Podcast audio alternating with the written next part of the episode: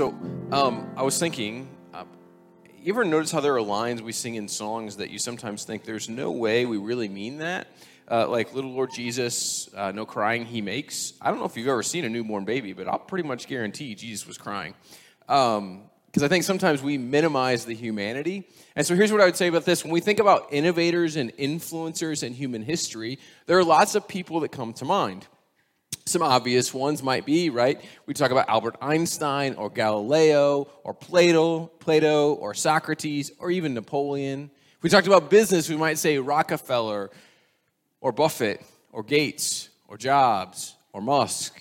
If we talked about music, we might say Bach or Beethoven or Elvis or Beyonce or whoever else you want to name. But I was thinking about how when we think about people in things who've influenced things, we would talk about probably, there's really very little argument about the greatest empire that has ever existed would be Rome. And the greatest Caesar that ever existed in the Roman Empire was Augustus Caesar.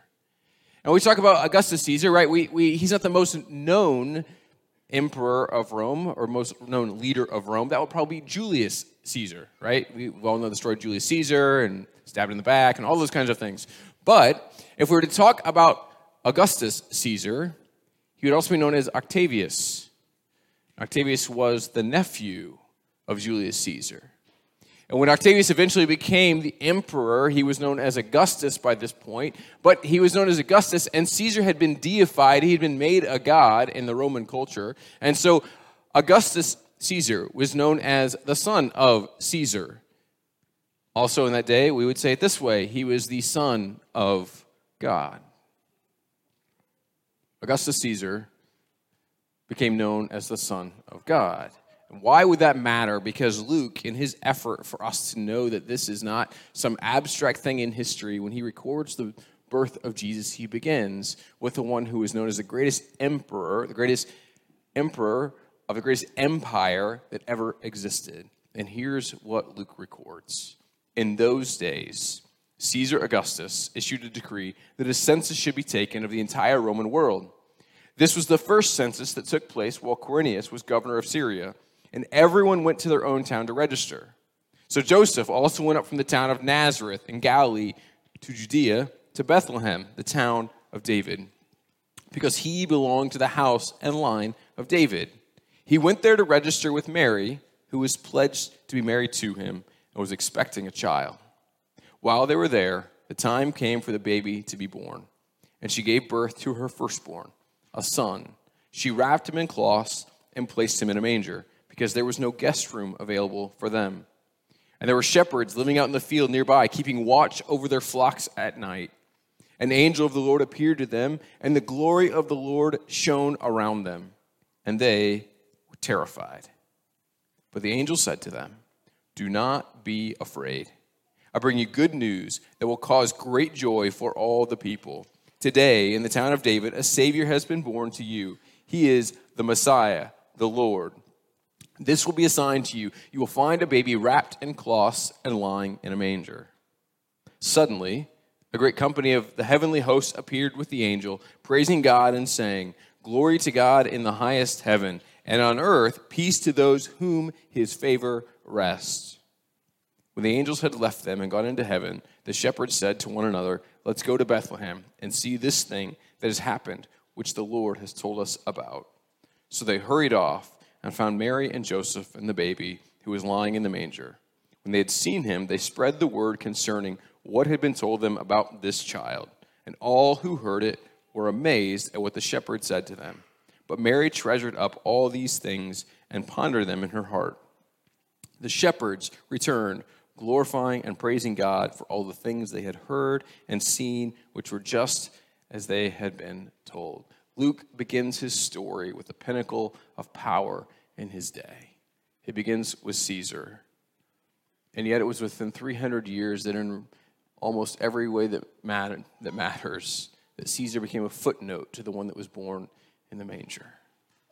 So, what is it about this particular story, about this particular birth, that really does change everything, right? We could talk about the story from the perspective of Mary or of Joseph, but we can't really escape the shepherds. And I love the shepherds part of the story because this is the reality. When, when we think about shepherds, we, we don't think much about it, but in their day, they were almost kind of like outcasts, pushed to the side, pushed to the margins.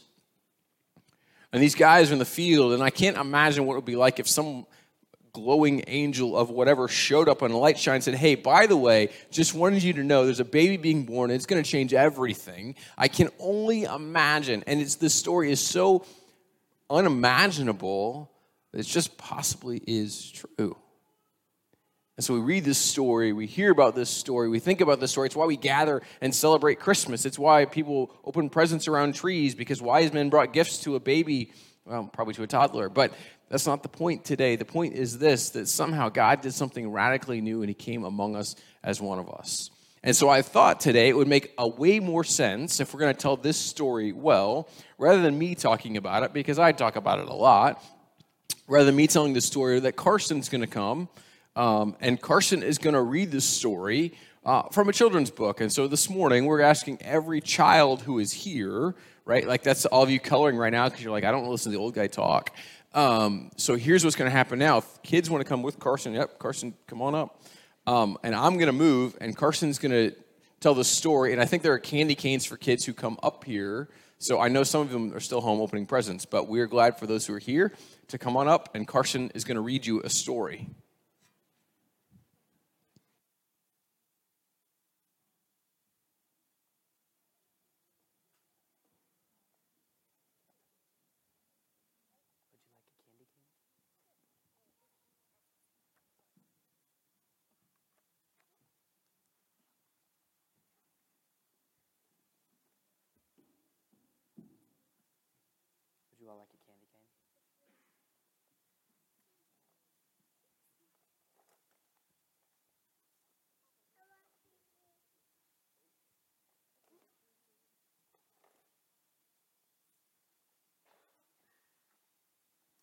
Now it came to pass at last that after many generations, young Mary sat lost in her thoughts of wedding celebrations.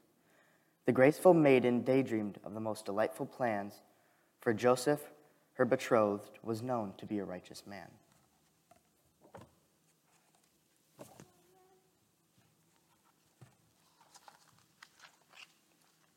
But as her glad mind wondered, the angel Gabriel appeared. Greetings, O favored one, he said. But Mary shook in fear. Fear not, for God will come to you, and in this very year you shall conceive a son who will bring heaven's kingdom here.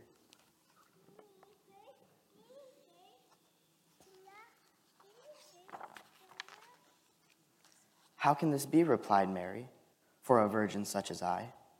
The Holy Spirit will come on to you in the power of the Most High. Your son will be the Holy Son of God and he shall reign on David's throne forevermore. Jesus shall be his name.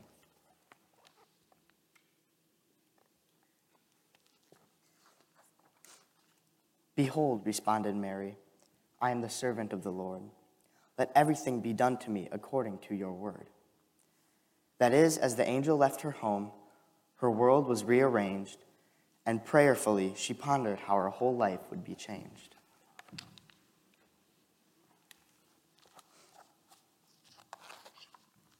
As time went on, it wasn't long till Mary's child grew. Thus Joseph contemplated what the best thing was to do. He thought to call the wedding off and separate from Mary, for he knew the child was not his own, which his fiancee carried.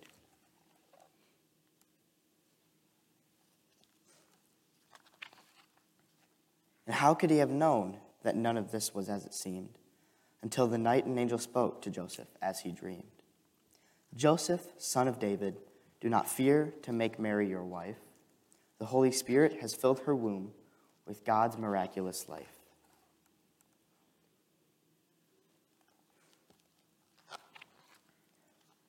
She shall bring forth a son, and the name Jesus you shall give him. For he will save his people, and their sins will be forgiven.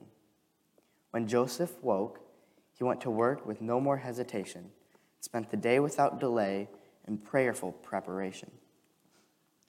All this fulfilled the prophecy that long ago proclaimed the virgin shall conceive a son, Emmanuel by name. Emmanuel means God with us.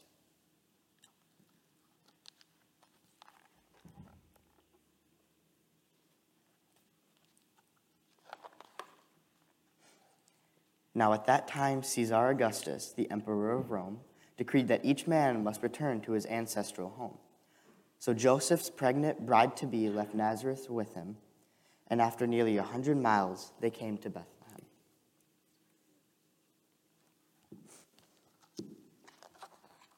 When they arrived, they found there was no lodging at the inn. So Joseph searched around the whole town for a resting place for them. He finally found a stable where the animals were kept, and about to faint without complaint, they lay down there and slept.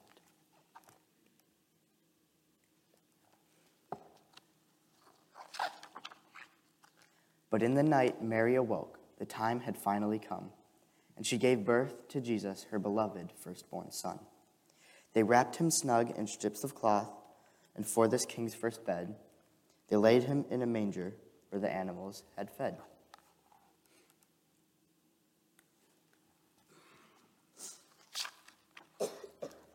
The night in nearby fields where the shepherds kept their sheep, an angel in bright glory came and roused them from their sleep. Do not be fearful. I have come to you with good news of joy. For unto you this day is born the promised baby boy. This news is for all people. Let the word be spread abroad. He is the Christ, the hoped for King, the Savior sent from God.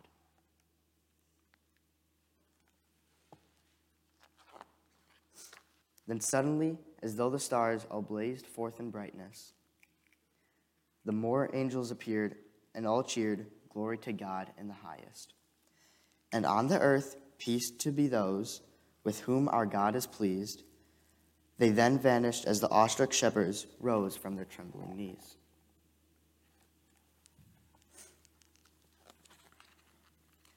Let's go to Bethlehem, they cried, to find this newborn king. And when they found Joseph and Mary, they told them everything. Thank you.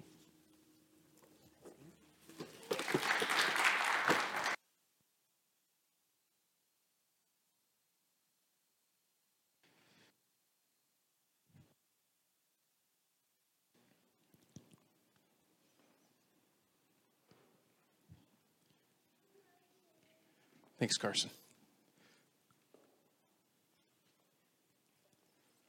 So Carson tells the story better than I could repeat it, but I'll ask this question for us today.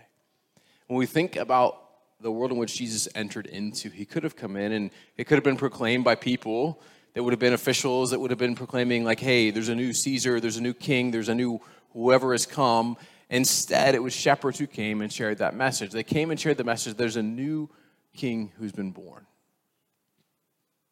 There's something about how God typically we find throughout the scriptures, he takes the place of low status, the place that is lowly, the place that is servant. And we find that rather than taking the high places, the places that God would deserve, he doesn't over and over again. And we see this becomes the character and nature of who God actually is.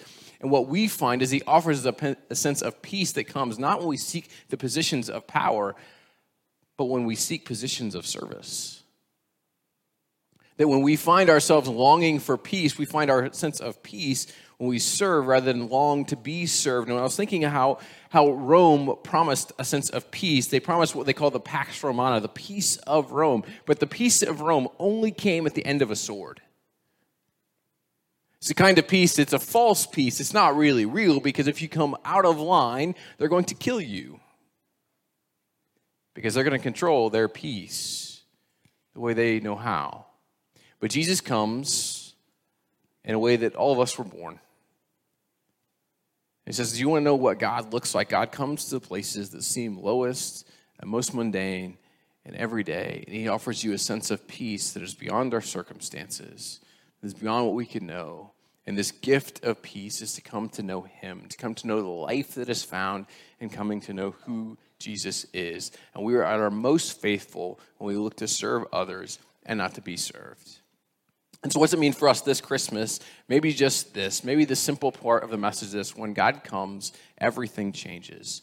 When God shows up, the world has never been the same. We count time by the birth of Jesus, and Caesar is a footnote. In fact, we could say it this way Caesar's what we name our dogs. And Jesus is the one we gather and we celebrate. And I was thinking just how, just even this week, our kids' Christmas program at school, even in public schools, they still sing songs about Jesus because it really does change everything.